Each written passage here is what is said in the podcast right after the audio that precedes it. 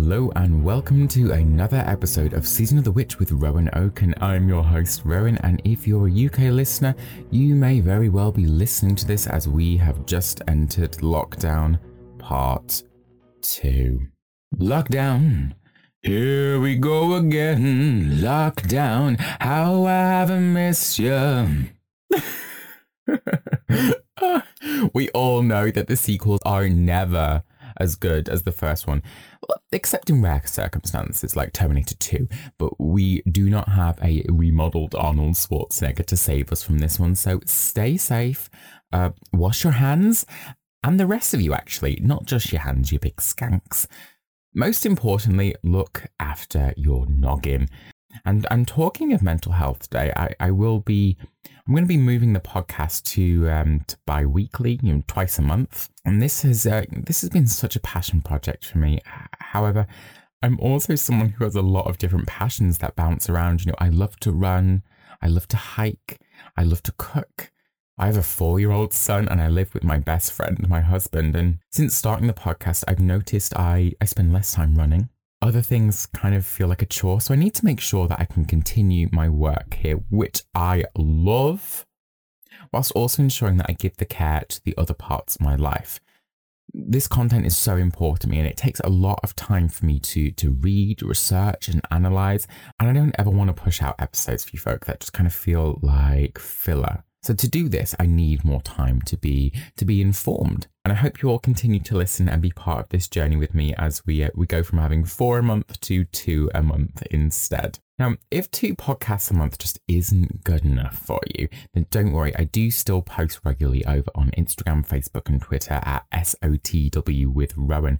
You know, I'm a big fan of posting silly videos, pictures of my craft, recipes, and spells Recently, I, I went live with Helena for a Midnight Society special on Halloween on the 31st of October, which was beyond brilliant.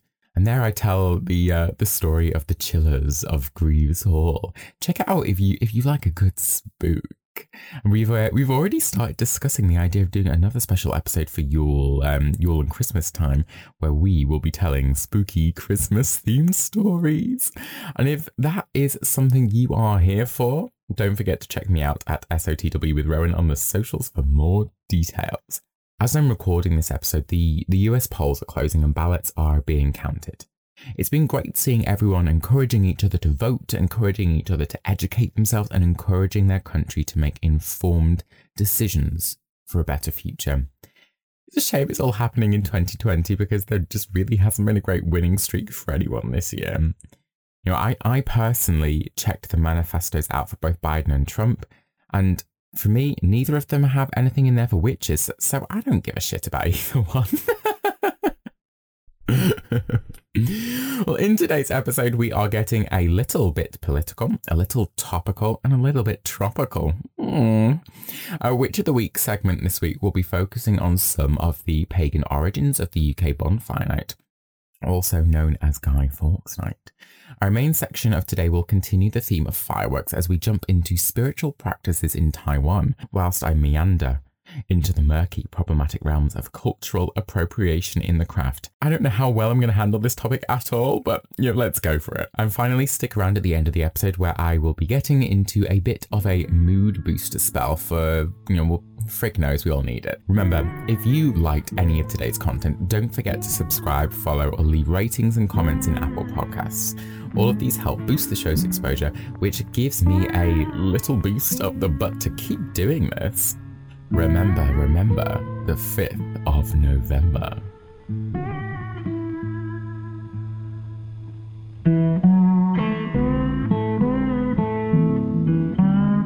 Gunpowder, treason, and plot? I think that was it. Either way, tomorrow is bonfire night. So, in the spirit of British tradition, I will be telling you the story of what is known as Guy Fawkes Night as well. Now, besides being a seasonal addition to the show, I have chosen Guy Fawkes for his connection to a recurring character on the show, and that is James the First. Yes, the James the First, the same James that wrote Demonology, and the same James involved in the witch trials. Shall we get into it? Okay. Well, let's jump to 1603. You thought that the year 2000s was a bit of a shit century, while the 1600s, it wins. But at this time, the English Catholics, they're really excited because Elizabeth I is dying. That sounds really awful. But what's good about it is that her successor, supposedly James VI of Scotland, who then becomes James I of England, will take over. And apparently, he likes Catholics. Good. And for about 33 years, Catholics have they've they've been persecuted. They they're not allowed to hear mass. They're forced to attend Ang- Anglican services, and they're given these big massive fines if they don't do it. My my mind instantly starts thinking about the the American elections as I'm saying this. You know, the subjugation of minorities, and I'm hearing an echo that I that I don't like. That I don't like. James goes and ascends to the throne, which I like as a word, ascends, almost like floating up to. And it's indeed, you know, he's pretty nice to the Catholics. He stops fining them, and, and more and more people become Catholics. Bob on think the Catholics. James starts getting a little bit stressed out because there were all these different religious demands in his country, you know, let alone witchcraft. Things get worse then. In a court conference, he turns around feeling the pressures and, and he's trying to satisfy the Puritans at this point. So he says, We've all been there. We've all we've all said things that we regret, you know, but this is pretty bad. He says that he has an utter detestation of Catholicism. That's a little bit far, just a tad. It does remind me sometimes of another political leader, not naming names. Days later, people start getting fined again. And most people at this point are like, okay, it's fine. We'll just get fined. And they and they carry on regardless, carry on being Catholics. But that doesn't suit everyone. Now, Robert Catesby, Catesby, Catesby, he's a devout Catholic and he's he's familiar with the price of his faith. And his father, he'd been imprisoned for harboring a priest of having him in his home, and he himself had to leave university without a degree to avoid taking the Protestant oath of supremacy. Hardcore. And this guy, he's a real magnetic person. He's personable, a good speaker, and that's very crucial in what happens next, in what happens in him being able to recruit and lead a small band of conspirators. And these people he musters together all meet on the 20th of May 1604, and this is all happening just to kind of give you some timeline context around eight years before the Pendle Witch trials. Catesby is joined by his mates Thomas Wintour, Jack Wright, Thomas Percy at the Duck and Drake in the Strand meeting up in the pub.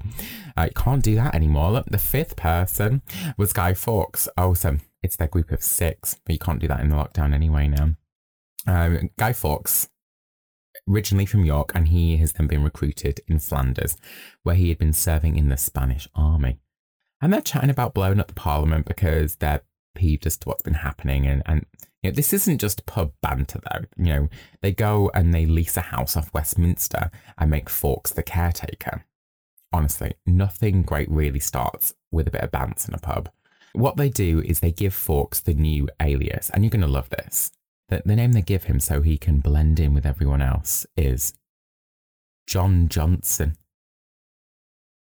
How stupid is that? That's the worst, most obvious alias that I could possibly ever think of. You know, why not just call him like Shifty McShifterson? No one's going to buy that, but they do. They do actually buy it. In March 1605, the, the group took a lease out on a ground floor cellar close by the house they'd rented from John Wynyard. And this cellar lays directly underneath the House of Lords. And over the following months, 36 barrels of gunpowder are moved in, enough to raise the building to the ground and shoot James first woo, to the moon. Now, Fawkes, kind of getting cocky, decides to recruit more to their boom boom crew and goes over to Flanders but no one, no one gives a shit. No one cares. No one's interested. But then he's spotted over there by English spies who dob him into James the First Minister. And they make this link between Fawkes and Catesby, Catesby Catesby. So at this point, Catesby goes on and he recruits some wealthy dudes, uh, Rookwood and Digby, who are these wealthy guys with lots of horses. And the horses part is quite important to the story as they're going to be using them in this uprising that's going to happen after the explosion. So they can go over and kidnap James's daughter, Princess Elizabeth, and they're going to use her as a puppet queen, while Fawkes goes off to the rest of Europe arguing the plotter's case to get them on his side. It sounds like something you come up in the pub it really does. On the 26th of October, an anonymous letter is received saying to avoid opening Parliament, and the plotters are then warned of this, but they don't give a toss. They just turn up anyway in London, ready to do it. They think there's nothing untoward going on and are ready to go. At this point, Westminster is searched, and the first search spots a suspiciously large amount of firewood in a certain cellar.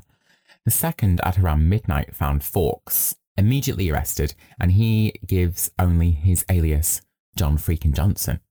Way to go, Fawkes. Make yourself look more suspicious. But Percy's name had already been linked with the cellar and house, and a warrant for his arrest was immediately issued. The plotters escaped from London for the Midlands. Hurrah! Uh, Rookwood was the fastest, covering 30 miles in two hours on a single horse, which apparently is really good.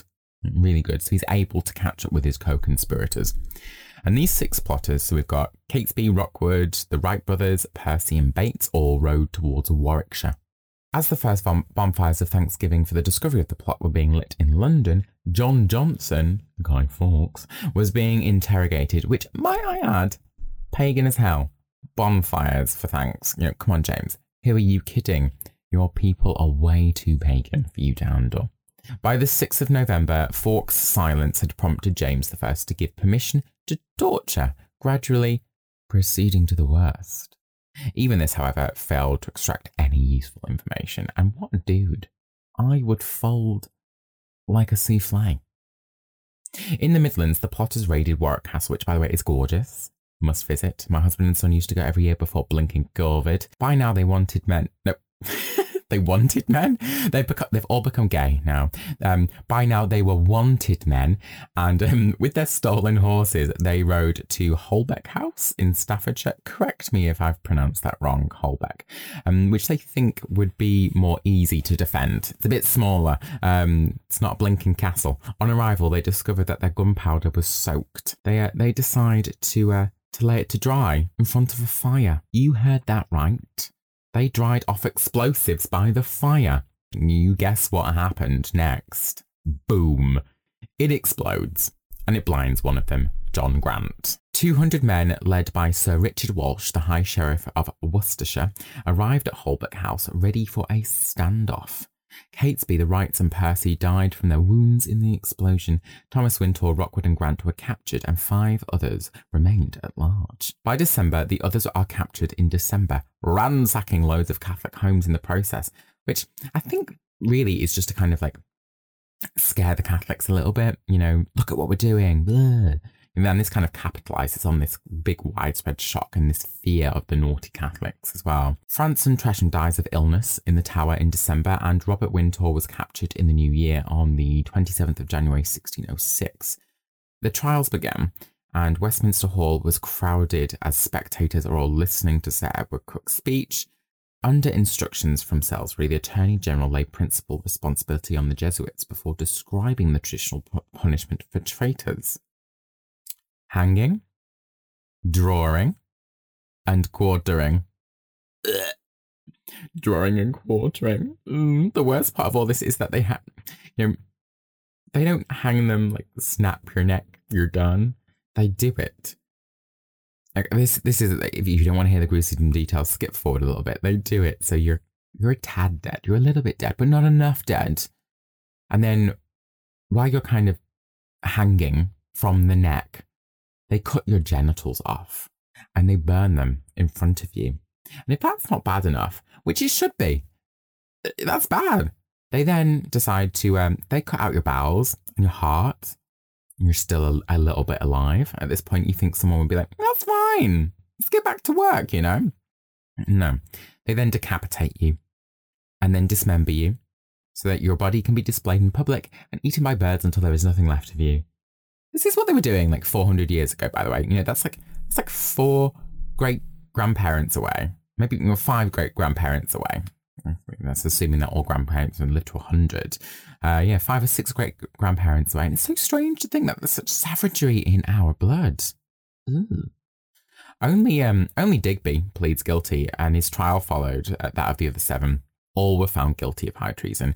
Digby, Robert Wintour, Bates, and Grant were executed on the 30th of January, with Thomas Wintour, Rookwood, Keyes, and Fawkes all dying the next day.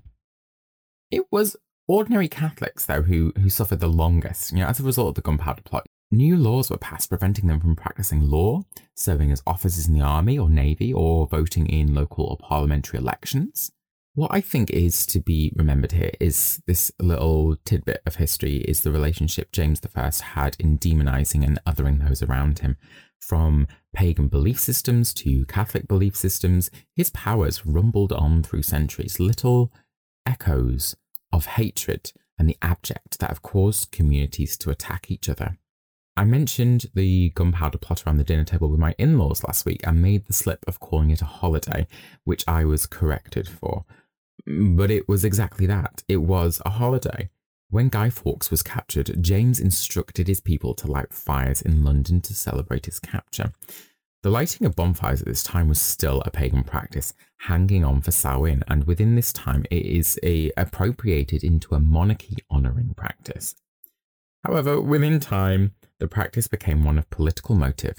Bonfire night revelers would light fires and throw in effigies of distasteful political figures. Absolute Wickerman vibes. When I was a child, we used to dress up a guy uh, of a bonfire night. A guy is a, a kind of like a scarecrow, I guess. Essentially, it's a it's a straw effigy of, of Guy Fawkes. And although I think instead of straw, we used to use newspaper to, to stuff it in our village, we'd have this huge bonfire and we'd throw these on, and there'd be, I think there'd be competitions as well. And, you know, the best dressed, I don't know uh, who wore it best. There, there was this whole tradition of, of penny for a guy too, where you would wheel him around and, and then you would toss money into the wheelbarrow. Honestly, you know, saying all of this back, I'm fully aware that there was no chance of me becoming anything other than a witch, was there? I do feel that on the whole, the bonfire practices in the UK really simmered down. The village I grew up in stopped doing it around the 2000s, and I'm sure there are other parts of the UK that still continue this tradition. And let me know if you live somewhere where they do this. I must have been in my, my 20s when I realised that bonfire night wasn't actually a, a worldwide thing, which is really naive, I know. You know, what a narrow minded, non global thought process. It was one that made, uh, that I think makes for a fascinating starting point actually for our Witch of the Week as we explore the diffusion and appropriation of the craft. But before we get there, I'm going to take you on a journey. Come with me. Let's go.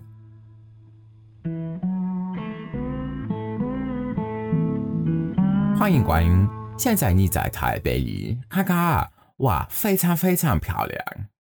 Yes, don't worry, you are still listening to Season of the Witch with Rowan Oaken. You have now, though, been transported with me to Taiwan. Mm, it's beautiful. Uh, 非常 uh, 漂亮 means uh, extremely beautiful, and it is indeed extremely beautiful. Some of my best years of my life were spent living and working in Taiwan. I lived in this gorgeous little one bed flat that overlooked the city and the, the sprawling mountains. There was nowhere that I have ever been that so closely matched modernity and spirituality and adventure together. Not even Japan, which I was convinced I was going to fall head over heels with.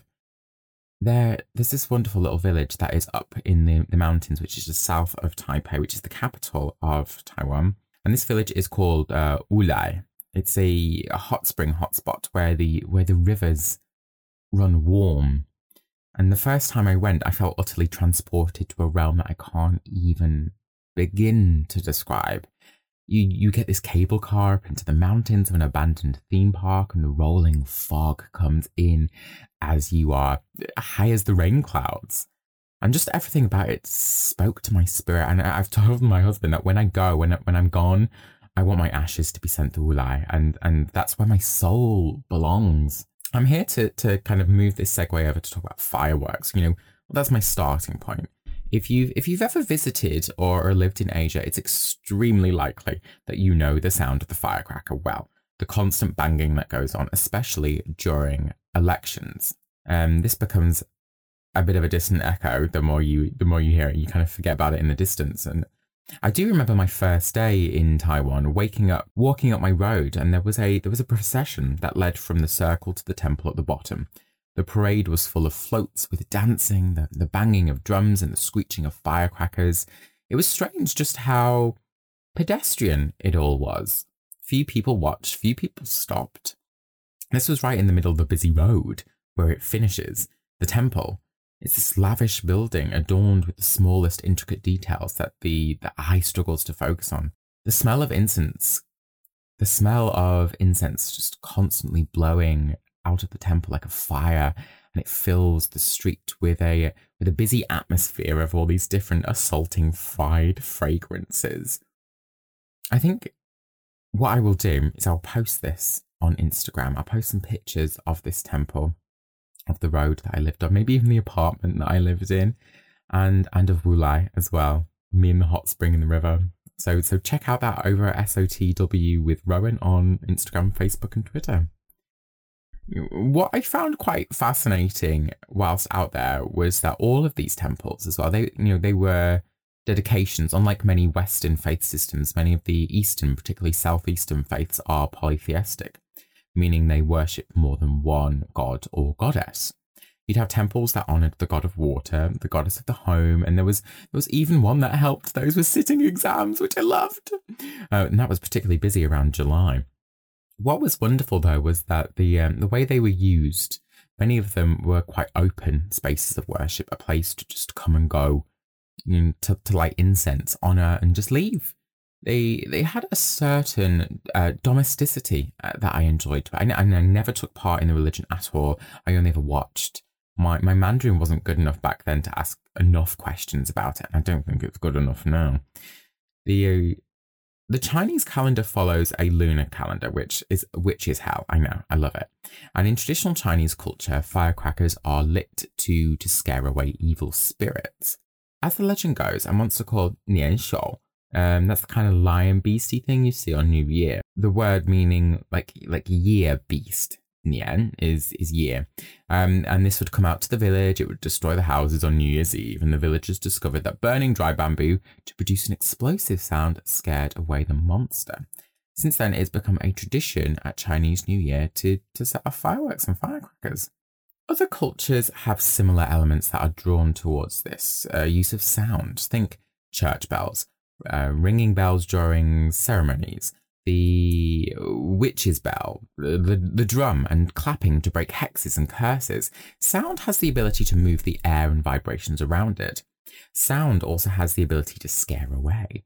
It has the ability to cause me to curse at 7 a.m. when I have a stonking hangover and someone's lighting off firecrackers on Dongsan Beilu as well. It's, uh, that's another thing to note. I bring some of these ideas in because I'm, I'm going to be looking at those themes of cultural diffusion and how cultures have some kind of similar elements throughout that resonate. You know, the use of setting off fireworks is, is an interesting one in terms of warding, I think, as well, to be considering, especially when we're referencing the, the use of them with bonfire night as well. Warding and celebration. You know, and I am all for sound cleanse. I have a, I have a little bell that I use at my altar to clear out negative energies, but I also do something that's a little bit more domestic. Uh, this is another no BS Rowan situation here. You know, if you ever feel like a space just needs neutralizing, there's some negative energies hanging about and it's not feeling right, cause a commotion. Something I will do is just clap really loudly in a space to shake the energy up. No bells required. Before I move on, in the name of Samhain and ancestry worship that we covered on last week, I want to just quickly just touch on ghost money. You heard me. Ghost money. So, as Samhain, we might leave out a nice beverage for an ancestor or perhaps a particular cake they liked. In Taiwan, they do something a little bit different. They do actually leave offerings as well, like that, but they um they also burn money. Now, this isn't actual money, which took me a long time to figure out. They buy fake money. And they burn this for their ancestors so that they have currency in the afterlife, which I love. They don't just do this though for ancestors, they also do it to appease other spirits, especially malevolent spirits, like a bribe. My husband and I used to do these long distance cycles over several days, and in one of them, when we were in the north of the island, which is the inspiration for Spirited Away, by the way, we see these men throwing money off into the sea, and they stood there over these rugged cliffs, just throwing money into the wind. It, it, it's ghost money. And we asked what this was all about, and this was to appease the sea spirits so that they don't flood the island, so that the fishermen yield good catches and the sea doesn't drown anyone. I love that there are these long standing pagan traditions that have existed within such a modern society that still hang on today. I love that the country clings to this, and I hope that when I visit again, it's all still there. talking of visiting again, this is where my husband and I went on our honeymoon. When you were allowed to travel again, start saving. I can't recommend going there enough. So why bring Taiwan into this, Rowan? Well, you know, I have this very strange thing where when I see anything Taiwanese, whether that's the food, the flag, the president, movies filmed there, I feel this strange sort of affiliation, nationalistic pride. I, I know that makes no sense, or does it? Do you have to be born somewhere to be part of its culture? My friend who still lives there has two kids that are now 14 and 18, and they've lived there all their life. They, they're blonde haired, blue eyed, part Canadian, part British, but they call themselves Taiwanese. They've only ever known Taiwan and Taiwanese culture. They speak fluent Mandarin. Uh, however, people they come into contact with say, well, no, you can't be Taiwanese. You're white. So, does that mean culture is bound to skin color? And that's kind of what we'll be exploring a little bit more in detail as we look at appropriation, cultural appropriation in contemporary neo paganism, witchcraft, uh, the craft in general, and paganism in general. So we'll be we'll be getting into a little bit of that today. Right. I hope you're ready for this because I sure as hell aren't. I'm diving into cultural appropriation in the craft, and I know this is going to peeve someone off. I know I won't cover all perspectives. Covering culture and belief systems are far reaching, abstract concepts sometimes, and I'm not going to please everyone. But that's not what we do on this podcast, is it? I hope some of this discussion today gives you a moment to think, pause, and reflect. Do continue the conversation over on social media at SOTW with Rowan, and I can foresee this episode having a part two at some point. I will be drawing a lot of my information from several sources. Some of this has been published in journals, and others are opinion pieces online. Uh, predominant evidence, though, um, my, some of the quotations and citations that I'll be using will be drawn from the arguments that are in the thesis by Katherine Gottlieb's Cultural Appropriation in Contemporary Neopaganism and Witchcraft. So, what is cultural appropriation, Rowan? You keep using the word, tell me what it is. Some define it as the act of taking things from other cultures without showing or acknowledging that culture. But that's just the tip of the iceberg, really. Beyond that, there is an underlying problem. This idea that the person taking it has the authority, and more importantly, the power to do so. They are more powerful than the person they are appropriating from. It's also suggestive that it's done without the consent of the group. It hasn't been gifted to that person, instead, it's been taken. In addition to this, cultural appropriation can be seen as doing harm from the group that it is being appropriate from. So, you know, I, am talking like perpetuating. So, I'm talking things like perpetuating stereotypes, for example. To make sure you have some cultural context of me, I am a white British cis male. My grandparents are Scottish and Irish, and that's it. It doesn't really go anywhere other than Scotland and Ireland. You know, at one point they they emigrate to Canada and the States but that's it. Um, which is why I'm always uh, really drawn to a lot of Celtic practice. My interest in the concept of cultural appropriation. My interest in the concept of cultural appropriation is one that arises when I think about my son. He shares white British and West African heritage. His skin colour is different to mine, and his heritage is different to mine. I can explore his culture, I can consider, regard his culture, the parts that aren't British, that is, but I often feel that I can't fully I can't fully share his culture, perhaps. You know, for me to recreate that culture for him would be cultural appropriation in my mind to some extent. And I feel like I would be, I'd be cherry picking his culture for him for what fits my Western sensibilities. We explore his culture through media, through books, songs, and documentaries to enrich our understanding. Some may argue that by being, by him being my son, I am invited into the culture, and I agree there was an invitation for me to share that, but I feel that I don't have true agency to create that culture for him. As I said, that you know, there's this cherry picking experience that I that I would instinctively have, uh, that I would really battle against. I can only explore it, and I hope in time we will meet people along the way who can support us in creating that culture for him or with him. With him would be better. Should he want to identify it with it, you know, it's it's his choice at the end of the day. One word that I hope to return back to throughout this episode is the word cultural diffusion. Like smoke or tea in water, it has a flow, an intermingling. distinct from appropriation, it doesn't involve one group exercising power over another. This is more natural, it's blended. Many things over time have taken this form. You know, were bonfires culturally appropriated from pagan practices by James I? Was that a diffusion, a blend of practices? At the core of this argument in cultural appropriation is the idea of colonialism. You know, harkening back to the days where white countries landed on foreign shores to populate, enslave, and westernize. Appropriation does exactly this. It's not always consensual. It takes and it uses what it wants. By appropriating in the craft, are we perpetuating these old oppressive systems of colonizing, of taking? In this podcast, we cover a lot of history pre 1900s. So, you know, I'm just going to go over to the 1960s here. Ooh, we haven't gone there yet. And by the 1960s, the variety of alternative spiritualities and occultist practices kind of sprung up, died, and they morphed over the last century or so, became what we generally refer to as the New Age movement. In 1954, Gerald Gardner published a book titled Witchcraft Today, in which he claimed to have come into contact with a contemporary coven of witches practicing a pagan religion that had survived several centuries of Christian domination. He built up a following around his work, leading to the formation of the religion we currently refer to as Wicca. Wicca continued to grow in popularity through the late 20th century. Various different branches of Wicca developed in the decades following the religion's inception. The, the neo pagan community then continues to grow, helped by the advent of new forms of communication and technology, more importantly, as well. You know, few religions were, were likely so fundamentally influenced by the advent of the internet as neo paganism. Whereas traditionally, religions were community based, with one's religion being predetermined by the place in which one was born. You know, the, the radical individualism of the Enlightenment and the information buffet of the internet having undercut that traditional pattern, we have this globalization of the craft and intermingling. I can be quite I'm going to be quite critical about this study that was taken out in 2007. Charbonneau they go to a neo pagan festival and carry out a, a, bit of a census. And in this census, in it was in actually it was in 2003. This this kind of census going on.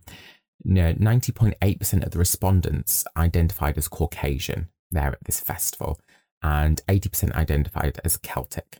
There was another study in 1990s, similar, uh, where we see that 89% of those responding to the question about ethnicity being neo-pagan indicated that they were white. Less than 2% in each instance said they were African American, Native American, or Hispanic. The thing to remember again is that these were done at neo-pagan festivals. So, you know, what does that even tell us? The other thing to remember is that this is neo-pagan, not witches, not pagans. Pagan essentially refers to any non-Abrahamic religion. Buddhist, you were pagan. And I think that's that's that's worth having in mind when we think about how the craft is using culture and who is doing it.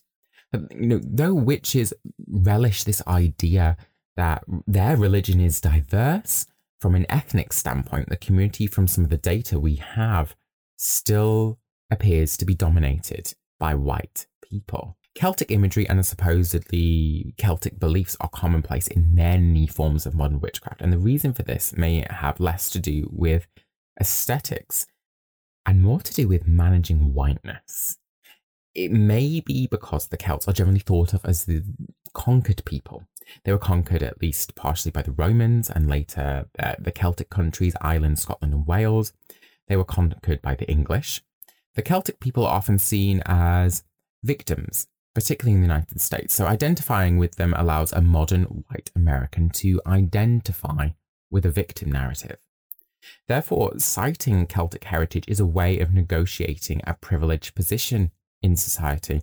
I'm white, but that doesn't mean that I'm oppressing anyone. My ancestors were Irish.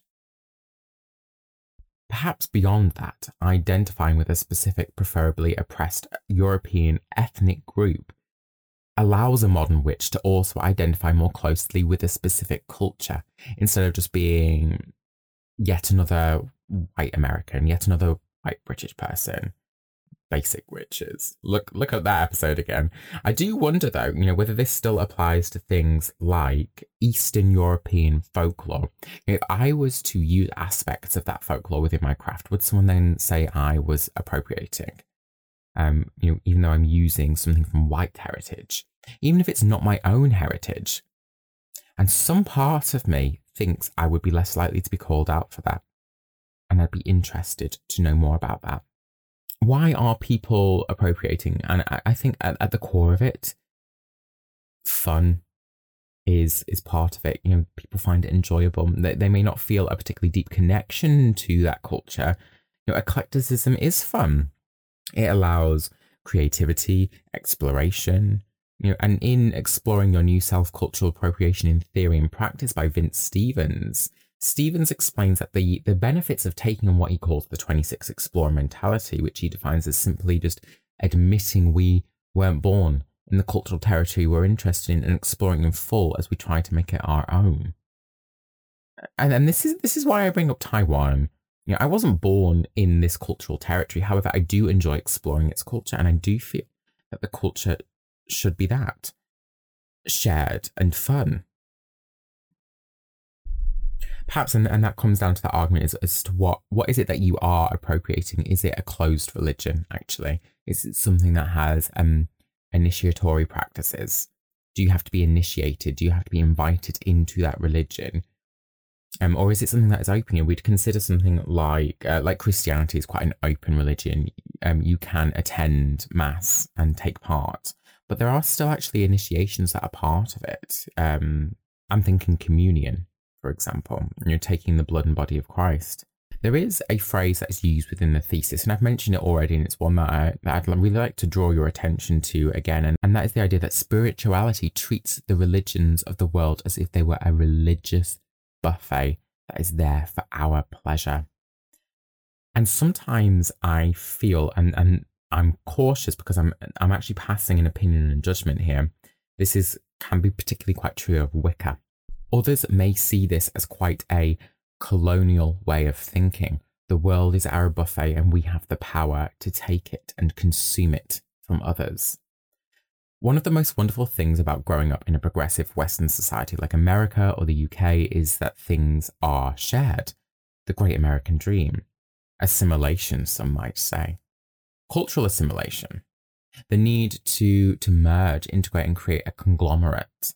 It is then more difficult, perhaps, as a Westerner, to let go of this idea that culture is so malleable, changeable, shareable, because we are the ones in our society that decided it should be that way.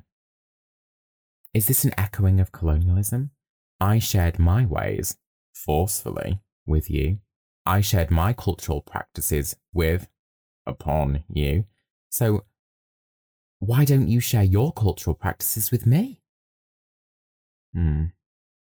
In the West, culture is often seen as something that can be absorbed. You know, the Romans taking on the architectural style and mythology of the Greeks, or mixed, the English adapting French style of dress, and enforced, the English forcing the Irish to speak their language wherever necessary. But it's impossible to perfectly replicate the practices of an ancient people you know, especially those of illiterate societies. One of my Instagram friends, shout out, uses the word misappropriation, and I think that this is one of the most important words for us to hang on to today.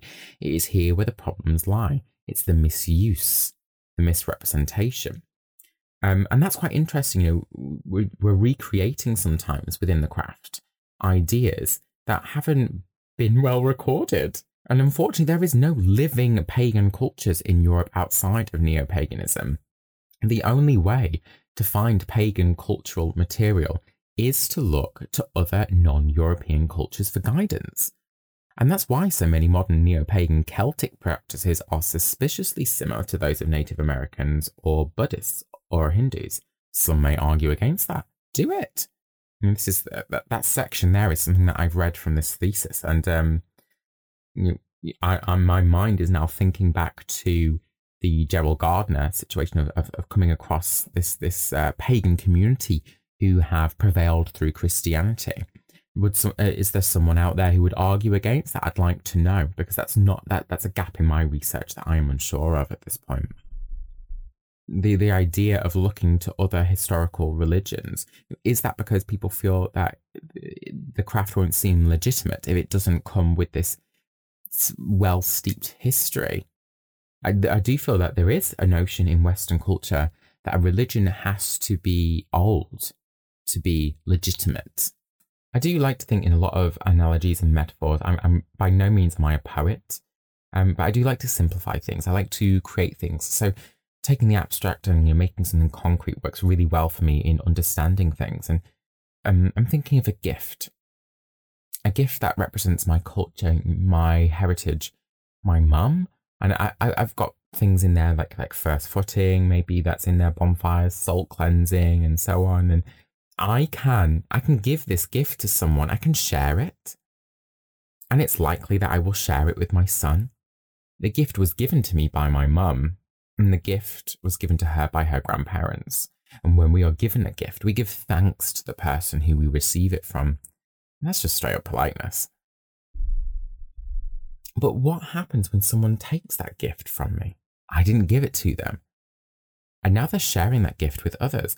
But instead, what's in the box wasn't what was handed down to me. They've changed it. And they've changed it into something else. And now people's perspectives of me my culture, my heritage have now changed as a result. Misappropriation. Then what about you know, actual items across cultures? I mentioned incense in Taiwan, and I, I didn't light any incense at temples, not once. I observed others doing it. I could see how they did it, how they bowed, how they placed it upon the altar, but I never replicated it. I didn't fully understand the why, even though I knew the how. However, when I was in India, I was at a temple and I was invited to take part in a celebration. Incense was lit for me and I was shown how to participate. This is different. This was an invitation. A gift was shared. Some of the main objects that come up with regards to appropriation are often things like uh, white sage, um, Palo Santo, and uh, and dream catchers. And I think at the heart of it, uh, the, the problem the problematic area here comes from commerce. Who is receiving the money for native craft? Is capitalism profiting from indigenous culture? But more importantly, is it stealing income from that culture's objects? I do think that can go too far, though. I read on Tumblr an example, um, this was back in 2016, that the practice of making and using black salt can only belong to hoodoo practitioners, as this is where it originated. This is where things become quite problematic, in my opinion, as another Instagram friend pointed out. Cultures across time have a diffusion of cultural or even sociological behaviours. Who really owns these? Can they truly be belonged? Can I really steal a belief? What about karma? This is a loaned concept from Hinduism. Is that appropriation? Yoga. Is that ours to practice? Chakras. If this is a core human concept, can't we all share its knowledge? And I think yes. I think yes, we can. Where it becomes a huge problem is when it is profited and miscommunicated, such as Urban Outfitters selling chakra perfumes. That is a no from me. It's just a no. Smudging is one that seems to be very triggering on the internet. And um, the argument is that the word smudging refers to a specific, elaborate ritual that is exclusive to Native Americans. And so the term is unavailable to outsiders. People are instead encouraged to either call their own practice of cleansing things with smoke smoke cleansing, or censing. So, what about spirit animals? Another Native American word. This still remains the idea of a spirit guide or a spirit animal. You know, could, could we be calling these our familiars? Maybe more appropriate. Yes, I think. So, are we saying that we can't use the same word for something we have a shared belief in? This is where I'm stuck, maybe. In my job, I would always recommend students to define vocabulary using an academic source and never dictionary.com. And that's because an academic source will give a contextualized history and knowledge of the word you are using in the correct context for how you wish to use it. I think then, as a practitioner, we need to be defining our practice from the accurate, contextualized perspective on which we are drawing our practice. Perhaps. but I, and I think, you know, if we're getting into semantics, you know, think about how a community uses a word. I'm, I'm, I'm going to go there. I'm going to talk about the N word. And it's funny that either, you know, I, I can't, I, I can't even bring myself to use the word within a community. Is it deemed acceptable to use it amongst people within your peers of your community who use it as a word of empowerment? Is it then okay to use that word outside of that community? And, and the answer as agreed is no, no, you can't. As a white male, you cannot use that to refer to a black male, but a black male could use that to refer that uh, to another black male. So, what I think some of us need to be considering is this word smudging and its appropriateness and its misappropriation when we take it out of its context. Think of it that way. No one's saying that you are this terrible person for doing it. People are, are, are asking you to consider context, I think. What about this argument then that that you need a specific bloodline? I see this coming up more and more these days in the craft community, and I I was one that fell privy to it. This idea of lineage and someone having more of a power over another due to their craft bloodline. It kind of goes back to this need to make the craft historic and ancient in order to have some sort of validity I feel that telling people that my mum was a practitioner of the craft helped give me more credibility. It doesn't. I'm sorry, everyone out there. I feel like I have a real strong opinion on that one. It doesn't. It, it means nothing. The underlying assumption is inherently flawed because A, there is no evidence for any sort of religious gene carrying a specific set of spiritual beliefs down through generations. That was something I covered in the podcast with Eleanor when we talked about um, the Jewish faith and this misconception around genes and DNA and the Germans being able to differentiate between the Jewish and the Germanic because of the idea of genealogy, but there is nothing in there that is a religious gene. B, if, if, if there was a religious gene, all Europeans, many Africans, most Native Americans would be genetically predisposed to be Christian since the last several generations of those races have been heavily Christianized. Imagine I have been studying Taiwanese culture for the better half of 20 years and I've been living there too, but my best friend, who was brought up in England, never lived in Taiwan, had a Taiwanese grandfather, but has no interest and has never engaged with Taiwanese culture whatsoever. Who then has greater agency to speak on behalf of the Taiwanese culture? Is it me or is it my friend? Often people will justify their borrowing by arguing that they're operating off a universal belief structure that existed for all pagans in the past. One example of this is core shamanism. Core shamanism is essentially the idea that shamanism can be reduced down to a series of non culturally specific practices, beliefs, and positions in society that are accessible to anyone who wishes to be a shaman. One primary tactic people use to justify cultural appropriation is to claim that they have some connection and affiliation to that culture that they are appropriating from. I think at the heart of this problem now is exactly the thing that is bringing us all together on this it's the internet. Culture can be reduced to a few minutes in a TikTok, an image with 30 hashtags on an Instagram. The term gypsy, used to persecute uh, Romani people, is now used by countless brands to market a bohemian look. It's now a hashtag to market a bohemian look, you know, through fortune telling and crystals. And I see the perspective that the craft is becoming globalized, and with it, culture is being diffused but it's also being misrepresented. I see that capitalism has identified culture as profitable, and again, is misrepresenting. I read this from uh, kitchenwitch.substack and and it was this it was to decolonize witchcraft we must become informed about the origins of magical practice and give proper credits to the cultures where they originate and perhaps that's that's what we need to hang on to is the credit go back to that idea of the gift the thanks that you give for it there's there's something that I else that I read on there there, and I have this kind of skeezy problem with this phrase, and it, I see it around social media a lot. It's um, we are the daughters of the witches they couldn't burn. I feel like it perpetuates a few myths. Number one, that all witches were burnt; they were mostly drowned or hung. Number two, all witches are women. Been there, done that. Check the podcast episode out. Number three, witchcraft is inherited It isn't. Number four, it has a rich, vibrant, and singular history to draw from. It doesn't. I am an eclectic witch. I do resonate with certain cultural practices that aren't Irish or Scottish. I do read about them, but I don't practice them. Would I practice something from another culture? Maybe. Yes. Perhaps. you you were wanting a concrete answer then, weren't you? You could say I appropriate Taiwanese culture by using the language, cooking with the food. You you could go that far, should you want to. If I was to offer advice for those of you who are maybe starting out in the craft or reflecting on your craft at this point, I would say start with your heritage. If you can, someone like my son may, may find that more problematic where he doesn't have people available to question about his, his particular heritage.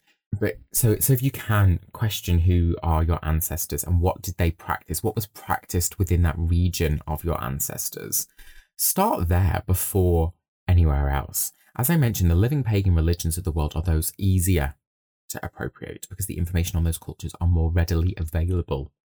Do the hard work. Journey on your own path of self discovery first before you copy what someone else is doing.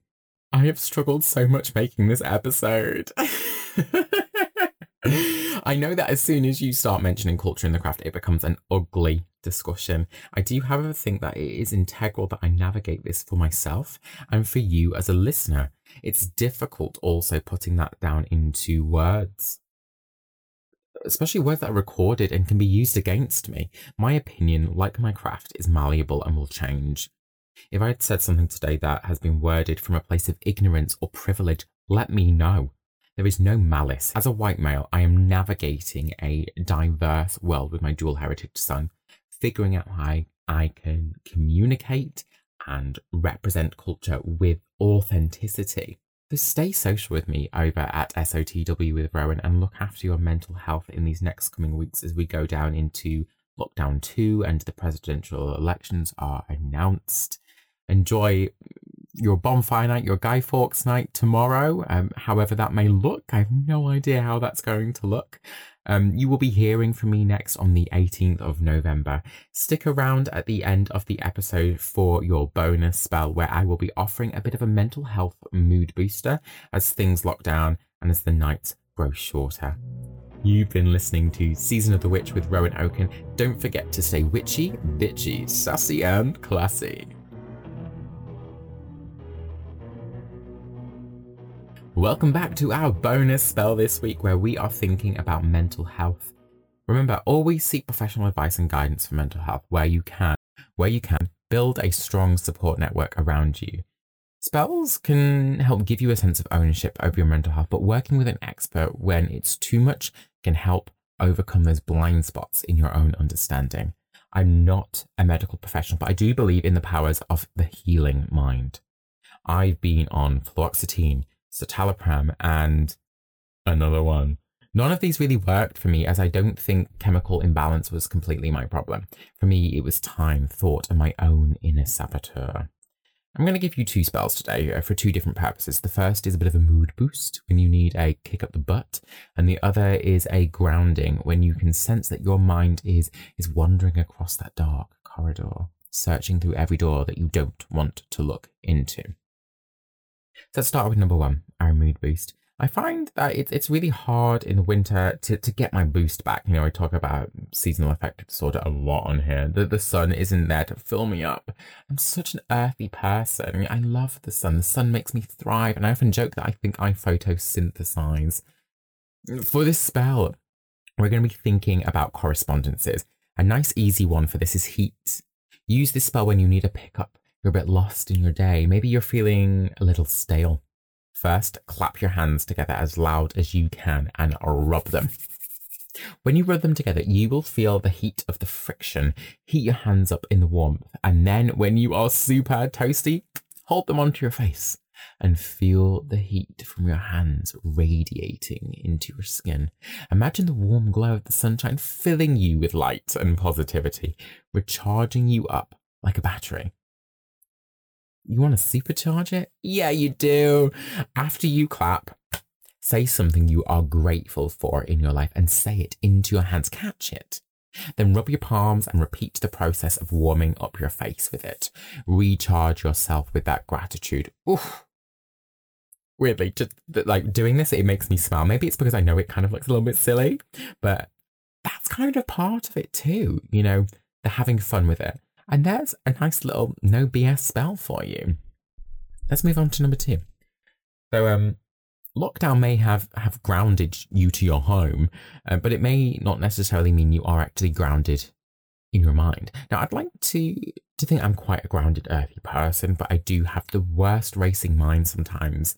Um, I described before it like a corridor. I have this strange habit of walking along this corridor in my mind, reminding myself of the things that might have gone wrong or might go wrong, things I have to do, things I haven't done. And to help break that cycle, what we're going to do is a bit of a it's a bit of a guided meditation. Ideally, with grounding, you are connected to the earth. It was minus degrees this morning, so I am not taking my shoes off outside. That's not a thing this time of year. For me, grounding doesn't always mean touching nature. It's about being present. What you're going to do is you're going to get yourself somewhere comfortable. If that's outside, great. If not, that's fine too. Spend some time focusing on your breathing. This is normally where I release my gritted teeth. My shoulders are normally up by my ear holes. Get them down. I'm frowning. I spend so much of my day frowning. It's awful shake that shit off. Just listen to your breath. How is it different today? At this point, my mind is normally wandering around those corridors, and I want you, I want you to come there with me too. Okay, right. Stand in those corridors with me. You're in that corridor, so you can see it. Look, look at all those doors. Look at all of them. Now, instead of going one by one and opening them, watch what happens. Open them all now. Open all of them. They're dark inside. It's kind of scary. Maybe you can hear some of them. It's okay though. I'm here. Okay, take my hand if it's too scary. What we're going to do is we're going to walk through it. We're going to walk through it together if you have to. I don't have to be there. You don't need me. It's fine. You, when you start walking, you you notice a door at the end of the tunnel. And it's a door that you'd never actually realized that was there before. And that door is open too. But at the end of the tunnel is a light. A light that is so bright, it sort of makes everything around you seem darker. So dark that it's actually too hard to see the doors. And as you walk through the darkness, you may hear things from the doors. You may look, and that's fine. But remember, you're still walking forwards with me. We get to the end and we step out. The light, it's, it's a little bit blinding at first, but soon around you, you find yourself stood in the warmth, the green, the earth. You may even notice your feet. You're grounded here in your mind, almost part of the earth. This is a space you can come to and reconnect with when you are feeling stuck in your own mind's corridor. Spend as long as you need to here. And when you're ready, you don't need to go back through the corridor. You can just slowly open your eyes, knowing that your mind is grounded in a safe space. And there we have it. Two little bonus spells to keep you going. Let me know on social media how you keep boosted during these difficult times. Thank you for stopping by again. It's been great as always. You've been listening to Season of the Witch with Rowan Oaken. Don't forget to stay witchy, bitchy, sassy, and classy, and I'll see you in two weeks. Au revoir.